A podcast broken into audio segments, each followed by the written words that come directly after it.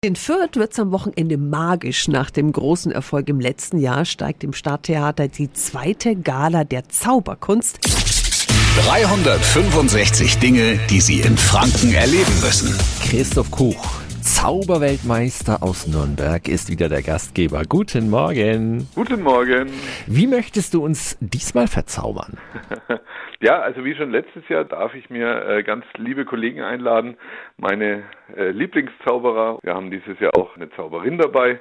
Wir haben wieder Manipulation dabei, also diese ganz tolle Fingerfertigkeit, wo Sachen aus, aus der Luft produziert werden.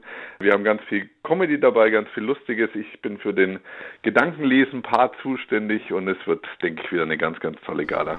Wer die Gala im letzten Jahr nicht gesehen hat, warum sollte man sie diesmal auf keinen Fall verpassen? Das Schöne an der Zauberei ist doch einfach, in der Zeit, wo man sich alles ergoogeln kann, äh, sich zwei Stunden verzaubern zu lassen und eben zu wissen, dass man nicht rauskriegt, wie es funktioniert.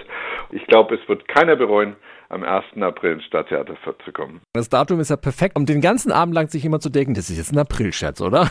Genau, das sagt, das sagt tatsächlich auch jeder. Also das ist wieder, wieder so, wie ich als Mentalmagier arbeite. Ich sage immer dazu, ist kein Aprilscherz und jeder sagt dann, ah, genau, das habe ich gerade gedacht. Vielen Dank an Christoph Kuch, die Gala der Zauberkunst am Samstag im Stadttheater Fürth. Und alle Infos gibt's auch auf radiof.de. 365 Dinge, die Sie in Franken erleben müssen. Täglich neu in Guten Morgen Franken um 10 nach 6 und um 10 nach 8. Radio F. Die heutige Episode wurde präsentiert von Obst Kraus. Ihr wünscht euch leckeres, frisches Obst an eurem Arbeitsplatz? Obst Kraus liefert in Nürnberg, Fürth und Erlangen. Obst-Kraus.de